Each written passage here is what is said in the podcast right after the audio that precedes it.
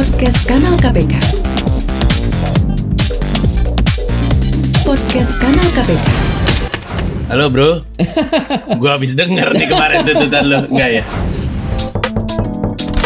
Masuk masuk, selamat datang di ruang tamu. Apa kabar kawan aksi? Eh, bertemu dengan saya kali ini Panji Pragiwaksono di podcast kanal KPK di ruang tamu tepatnya. Hari ini saya datang bertamu untuk berbincang dengan seorang teman yang em, kalau saya lihat-lihat sih rada kurusan nih belakangan ini. Saya pikir karena tim kesayangannya Chelsea lagi merana di Liga Inggris, ternyata mengurangi nasi putih dan gula. Apa kabar Mas Novel Baswedan? Baik, alhamdulillah Mas Panji. Benar mengurangi nasi putih dan gula? Ya, kita sudah mulai tua nih jaga kesehatan. Kita, sorry, sorry. Saya masih angkatan kekinian. Sorry Mas Novel. Oke. Saya ini gini-gini nih nongkrongnya di M Block loh saya loh. Oh iya iya. Kalau Mas Novel kan di Esa Genangku. Esa Mokan. Ih zaman dulu banget. Kondisi gimana eh, Mas Novel secara umum deh, kesehatan secara umum. Secara umum sehat, baik, alhamdulillah. Hmm. Jadi, sebenarnya Mas Novel ngeliat saya juga agak susah ya. Sebetulnya saya lihat sosok. Iya. Hidungnya Mas Panji ada di sebelah mana saya nggak lihat. Tetap di posisi biasanya sih, nggak ya. ke mana-mana. Takutnya Tapi kalau saya juga nggak enak, kanan kiri.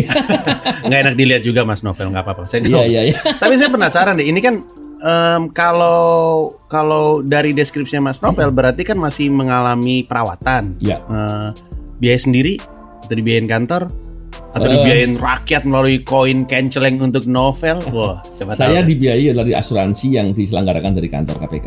Oh, menyenangkan juga. Ya, emang sudah ini ya, maksudnya sudah sewajarnya ya karena Ya. saya bisa asumsikan penyidik KPK kan resikonya kan salah satunya yang kayak gini-gini ya. Iya betul.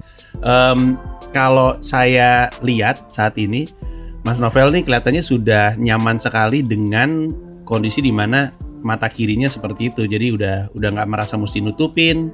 Eh, paling kacamata itu juga kacamata untuk nutupin matanya dari mungkin debu atau cahaya terlalu keras atau gimana?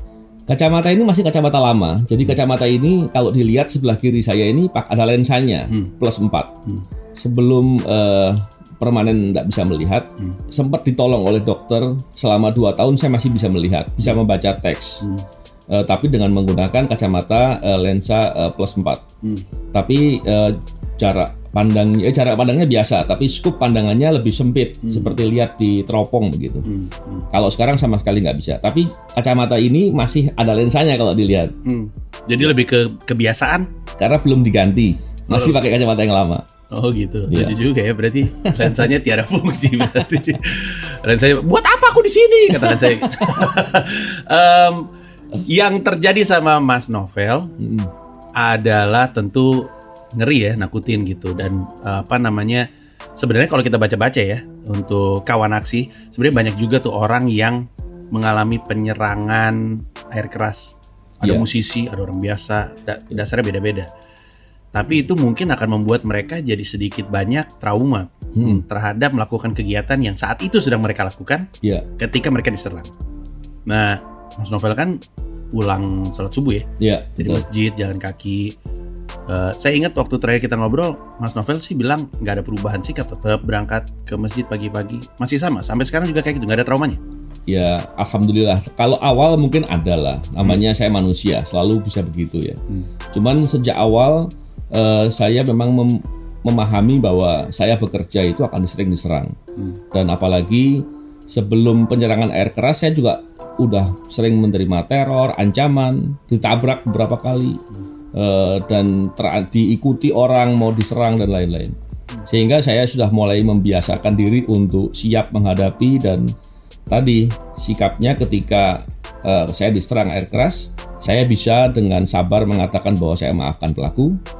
Terus saya menerima apa pun yang terjadi kepada diri saya. Kenapa? Padahal saat itu saya mengira dua mata buta. Muka hancur karena air keras karena luka bakarnya masih masih terlihat lah waktu itu. Itu saya katakan demikian. Eh, karena saya ingin ke depan setelah proses penyembuhan, proses pengobatan, saya ingin punya semangat tetap untuk berjuang. Hmm. Dan saya juga ingin mengajak kawan-kawan yang punya kesempatan atau peluang dan waktu untuk bisa berjuang, tetap harus semangat dan tidak boleh takut. Oleh karena itu saya harus menyiapkan hal demikian. Itu em, ngomong-ngomong soal sudah memaafkan pelaku, kalau saya baca beritanya kan Mm-mm. katanya pelaku juga sudah minta maaf ke Mas Novel. Itu benar nggak sih? Enggak, enggak, enggak, enggak pernah. Ngomongnya doang aja. ya? Saya saya pernah kepada penyidik minta bertemu, Hmm. tapi penyidik nggak izinkan. Hmm. Eh, memang kan orang bertanya, kenapa kok saya nggak bertemu? Saya mau minta bertemu bahkan. Saya ingin tahu apakah betul. Hmm. Bahkan di sidang saya ingin lihat langsung, tapi ternyata justru malah terdakwanya nggak dihadirkan di sidang, Hmm. malah dengan vikon. Sa- Biasanya kalau sidang itu yang dilindungi itu adalah saksi, saksinya vikon, terdakwanya hadir. Ini Hmm. Ini kebalik. kebalik ya. Apa yang terjadi kira-kira Mas Novel Baswedan? Wah, susah diprediksi. Tapi walaupun begitu memang aneh lah.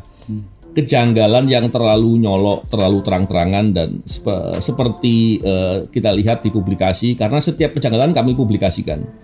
Itu eh, menunjukkan bahwa memang ada kekuatan yang eh, apa dibalik dari pencerahan saya. Eh, kita udah masuk ke sidang nih. Iya, Kemarin itu kan yang bikin rame sejagat Indonesia adalah bahwa jaksanya menuntut satu tahun, heeh. terus jaksanya bilang eh, apa tuntutan primer ya? Apa sih istilahnya? iya, iya. Tuntutan primer, Primer subsidiar. eh, itu tidak tidak terbuktikan karena kemukanya itu nggak sengaja karena niatnya ke badan. Em, dan hal-hal lucu lainnya. Mas Novel tentu ngikutin. Reaksi Iya, iya. pertamanya apa waktu itu? Sebenarnya gini, Atau Mas Novel ada di situ? enggak, enggak. Oh enggak ya? Saya itu sampai-sampai ketika melihat kejanggalannya terlalu vulgar, terlalu nyolok, pengen lihat sidangnya juga nggak ada, nggak ada kepinginan karena ini ngaco gitu. Sejak awal proses saya sudah berupaya pos berpikir positif, saya berikan masukan dan, bukti-bukti saya berikan. Tapi ternyata bergeming itu.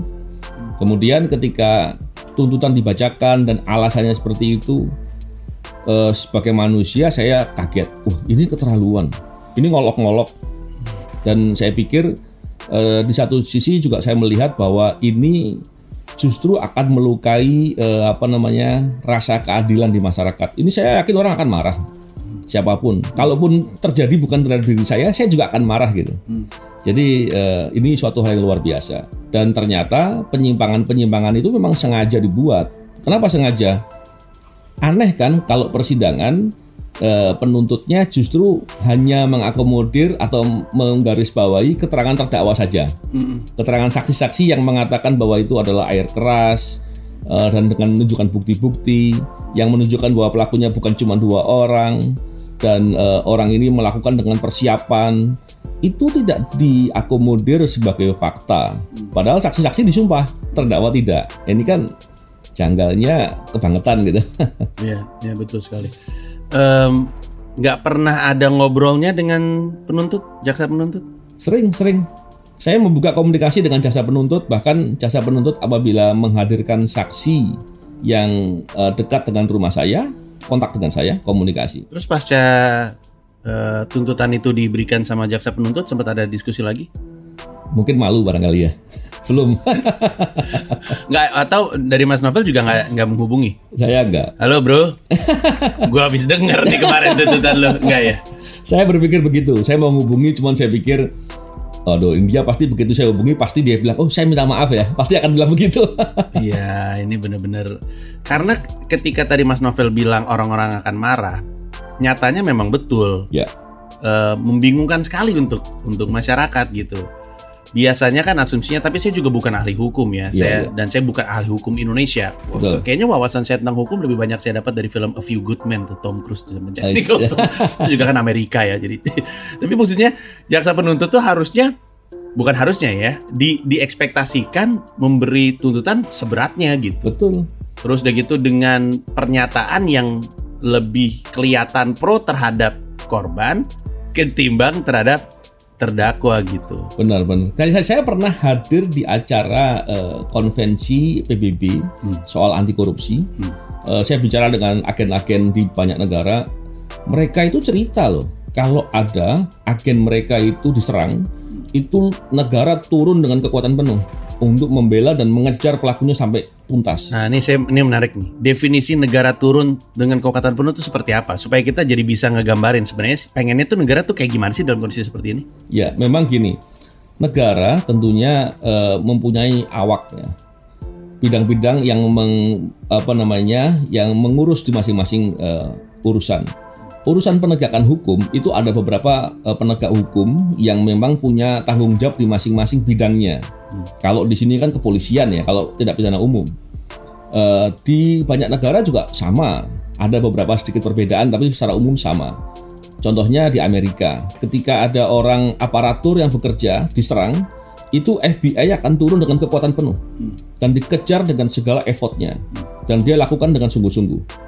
Ternyata di negara-negara yang selevel dengan Indonesia seperti Malaysia uh, dan uh, contohnya Filipina dan lain-lain, mereka melakukan hal yang sama. Kalau ada aparatur yang diserang, dia melihat suatu hal yaitu serius dan dia akan melakukan tindakan dengan sungguh-sungguh dengan kekuatan penuh serius. Orang akan takut. Poin pentingnya itu, sehingga ke depan orang menyerang aparatur nggak berani. Kebetulan di Indonesia, terutama di KPK ya, hmm. saya diserang sudah beberapa kali. Hmm. Ini yang paling parah. Hmm. Pegawai KPK diserang udah banyak. Hmm.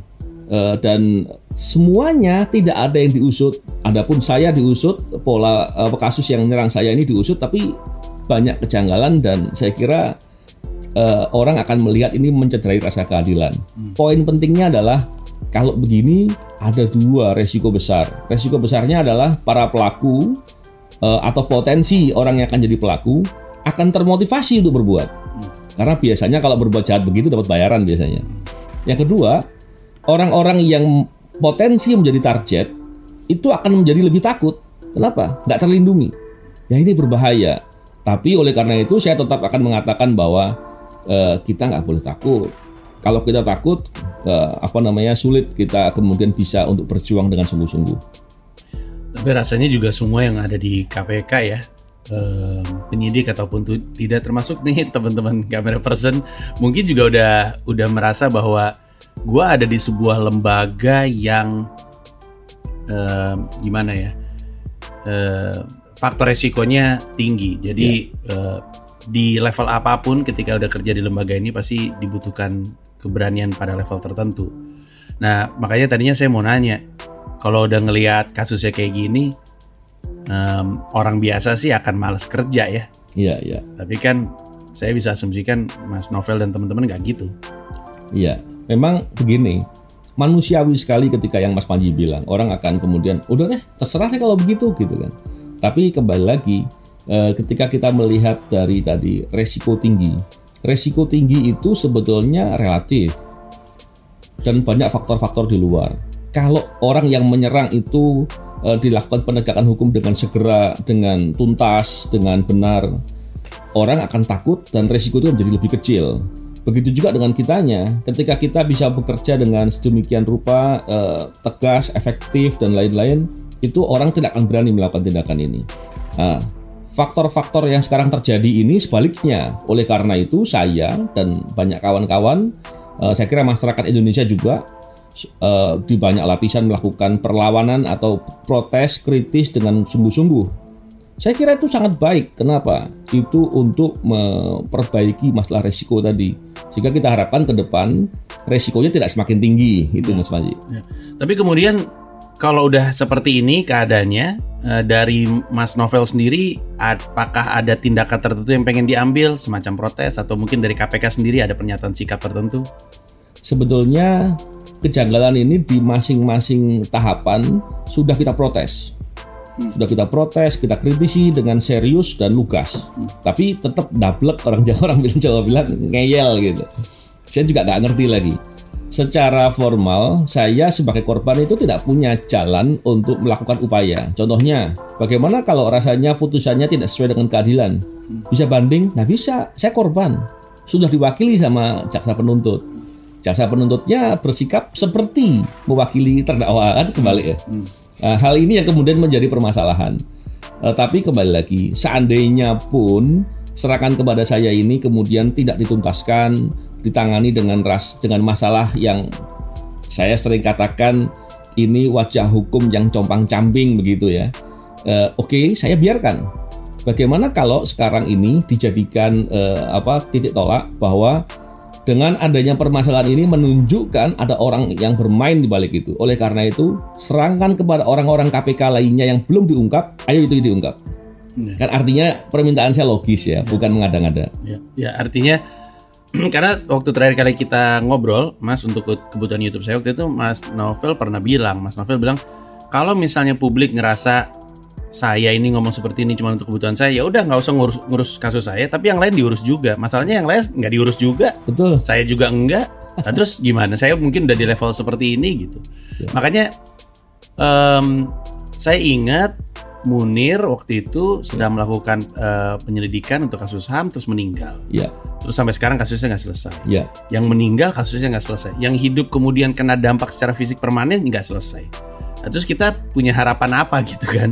Em, akhirnya akhirnya orang jadi orang mau bersikap untuk mendukung Mas Novel pun kemudian kena sindir atau kena serang seperti mungkin yang terjadi sama teman kita Bintang Emon iya. kemarin. iya.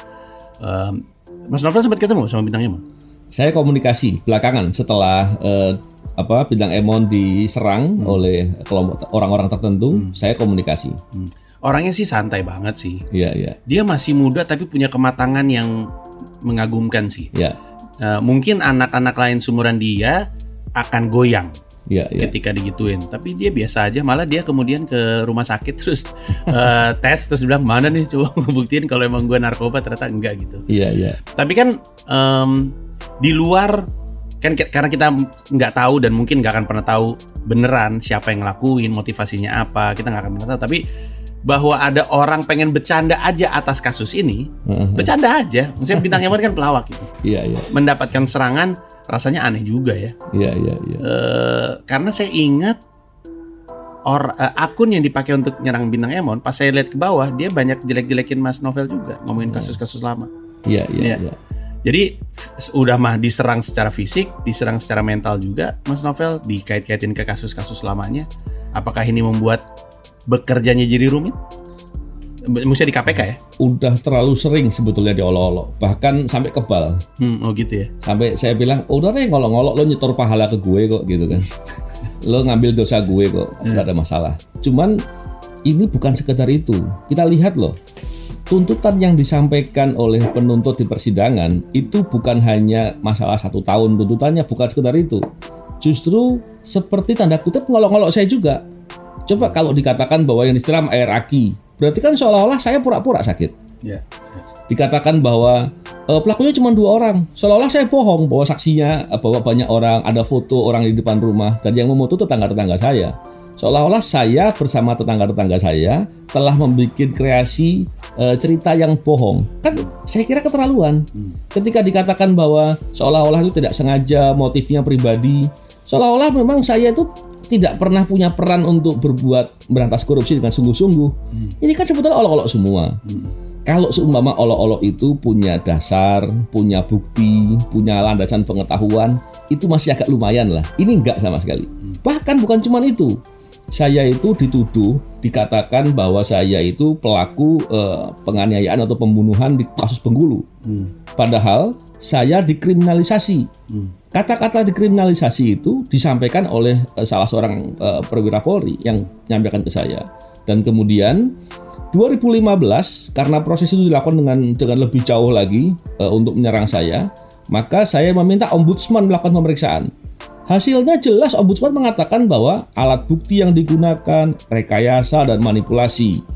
Rekomendasi ombudsman mengatakan oknum-oknum yang membuat eh, rekayasa, membuat surat palsu, bukti palsu dan lain-lain agar diusut.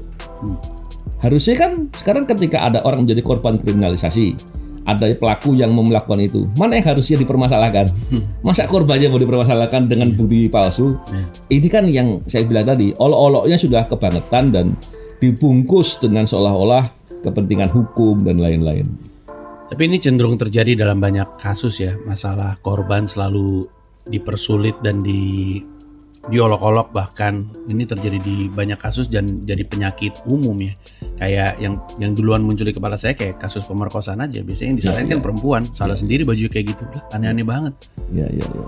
Eh, kalau perempuan itu pakai baju kayak gitu di depan saya nggak saya perkosa tapi saya aja kenalan tapi sekarang pertanyaannya kalau misalnya ini kan eh, tolong dikoreksi kalau saya salah ya karena saya nggak ngerti Iya, iya. urutannya tuntutan diberikan sama jaksa kemudian mungkin nggak hakim menjatuhkan hukuman di atas tuntutan jaksa, mungkin juga ya. Mungkin, mungkin. Oke. Itu istilahnya dalam hukum adalah ultra petitum. Itu sangat mungkin. Hmm. Tapi masalahnya adalah bagaimana itu bisa dianggap sebagai solusi atau menyelesaikan permasalahan ketika fakta-fakta yang dibangun deviasinya begitu jauh. Hmm. Justru saya kalau melihat begini, dengan pola begitu sangat logis ketika orang mengatakan bahwa eh, atau menduga bahwa ini ada upaya untuk menutupi pelaku yang sebenarnya. Hmm. Ini untuk menutupi seolah-olah pelakunya hanya dua orang itu dan motifnya adalah pribadi. Hmm. Hmm. Ini eh, seolah-olah pelakunya adalah orang suruhan sehingga diupayakan agar vonisnya ringan. Hmm. Itu sangat logis gitu. Tapi ketika proses itu semua berjalan dengan deviasi yang sangat jauh dan kemudian bukti deviasi itu dengan cara tidak memanggil saksi kunci, bukti-bukti dihilangkan dan lain-lain eh, dan tidak diperiksa. Eh, kemudian bagaimana dengan vonisnya? Makanya saya katakan kalau memang sudah terlanjur dibuat mengada-ngada dan eh, atau mungkin jaksa tidak yakin bahwa dia pelakunya, lebih bagus dibebaskan karena peradilan harus berdasarkan bukti dan berlaku objektif. Wow. Sampai Mas Novel bilang mendingan lu bebasin aja sekalian. Betul. Karena kita nggak boleh loh kalau seumpama. Jadi gini, di Amerika dan itu azasnya itu digunakan oleh kebanyakan negara dalam hukum pidana. Beyond reasonable doubt standard. Standar eh, bukti di atas keraguan-raguan. Ragu-ragu harus dibebaskan. Apa ya ini menarik karena kita ingat juga em, pernyataan pelaku ya dua pelaku tersebut itu memang dari merekanya nih dari dua pelakunya itu memang pengen ngasih kesan bahwa nggak ada kok gue nggak disuruh siapa-siapa nggak ada orang ngomong sama gue ini karena gue sebel aja sama em, novel Baswedan sehingga eh, pernyataan itu mencoba membuat publik ketutup kepalanya Hmm. dalam menyadari bahwa ini ada sesuatu yang lebih besar lagi gitu Iya, dan iya. kalau misalkan dari awalnya aja udah kayak gitu Mas Novel bilang udah deh ini mah ini istilah saya ya bukan Hmm. istilah Mas Novel tapi eh, kurang lebihnya ah udahlah ini mah bohong-bohongan dah ini lu kelarin dulu sidangnya nanti kita ulang lagi dari nol gitu nggak Iya, sih Iya, iya. untuk untuk untuk menuju yang beneran kita cari gitu Harusnya begitu. Karena apa? Bukan sekedar mau membalas. Kan saya udah maafkan. Tidak ada masalah. Seandainya ini diungkap dengan benar-benar dan kemudian pelaku itu tidak dihukum, buat saya, buat saya pribadi nggak ada masalah. Kenapa? Bagi saya yang penting ketika semua diungkap, orang-orang akan tahu pelaku-pelaku modelnya begini dan dia harusnya tidak berani berbuat lagi atau orang lain tidak berani berbuat lagi. Itu yang poin penting harusnya. lalu kalau misalnya misalnya em, yang Mas Novel bilang terjadi. Ya udah nih udah bebasin aja sekalian terus mereka bebas. Lalu langkah hukum yang kita akan lakukan kemudian apa sekarang? Apa yang akan membuatnya berbeda dengan langkah hukum yang sudah pernah terjadi? Begini, kalau fakta-faktanya janggal, bermasalah, bukti-buktinya banyak tidak diperiksa, dan kemudian dalam proses bebas, maka investigasinya dilakukan dari awal. Hmm. Dan itu adalah hal yang paling baik. Eh, tetapi kalau fakta-faktanya janggal, deviasinya terlalu jauh, terkesan rekayasa, ketika begitu dihukum, seolah-olah menutupi eh, masalah di belakang ini semua.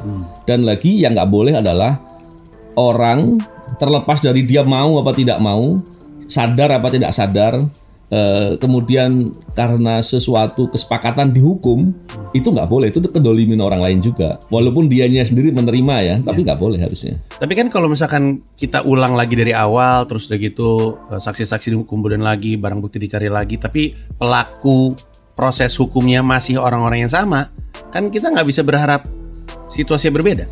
Ya, memang begini. Inilah diperlukan eh, suatu eh, apa kebijakan yang kuat dari seorang pemimpin. Makanya, Dan kalau persidangan ini tadi saya katakan, ini masalahnya bukan hanya di tuntutan saja, tapi di prosesnya yang banyak kejanggalan, yang penyimpangan dari fakta yang sebenarnya udah terlalu jauh. ya, ya, itu dia.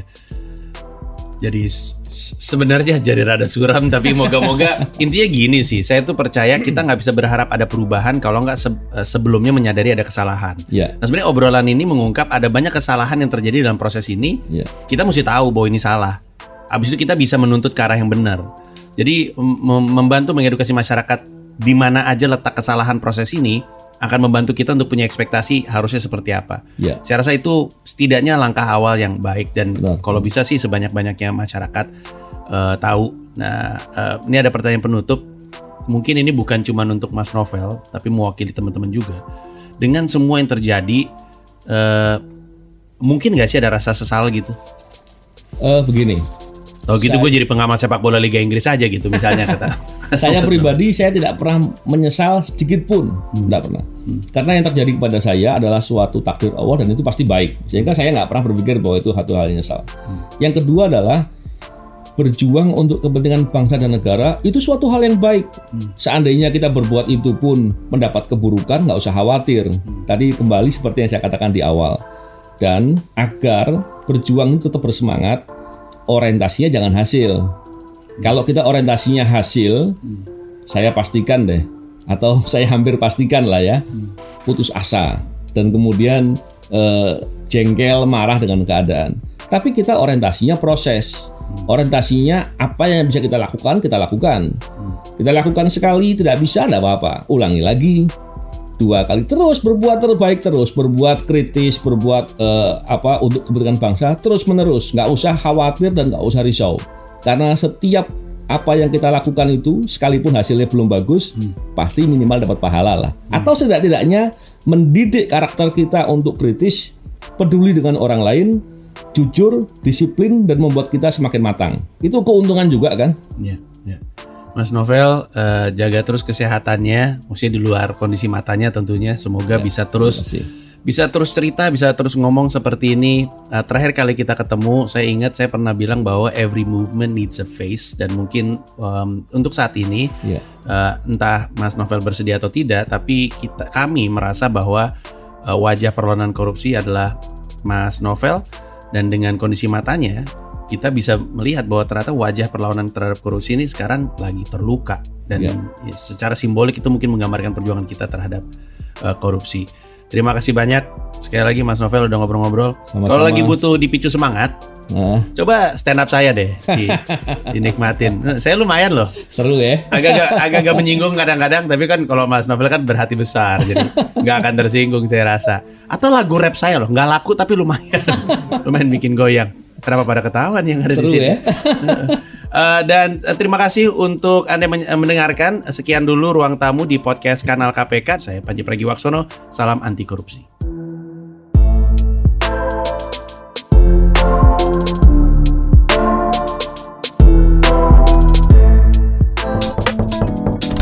Masuk masuk. Selamat datang di ruang tamu. Podcast Kanal KPK. Podcast Kanal KPK.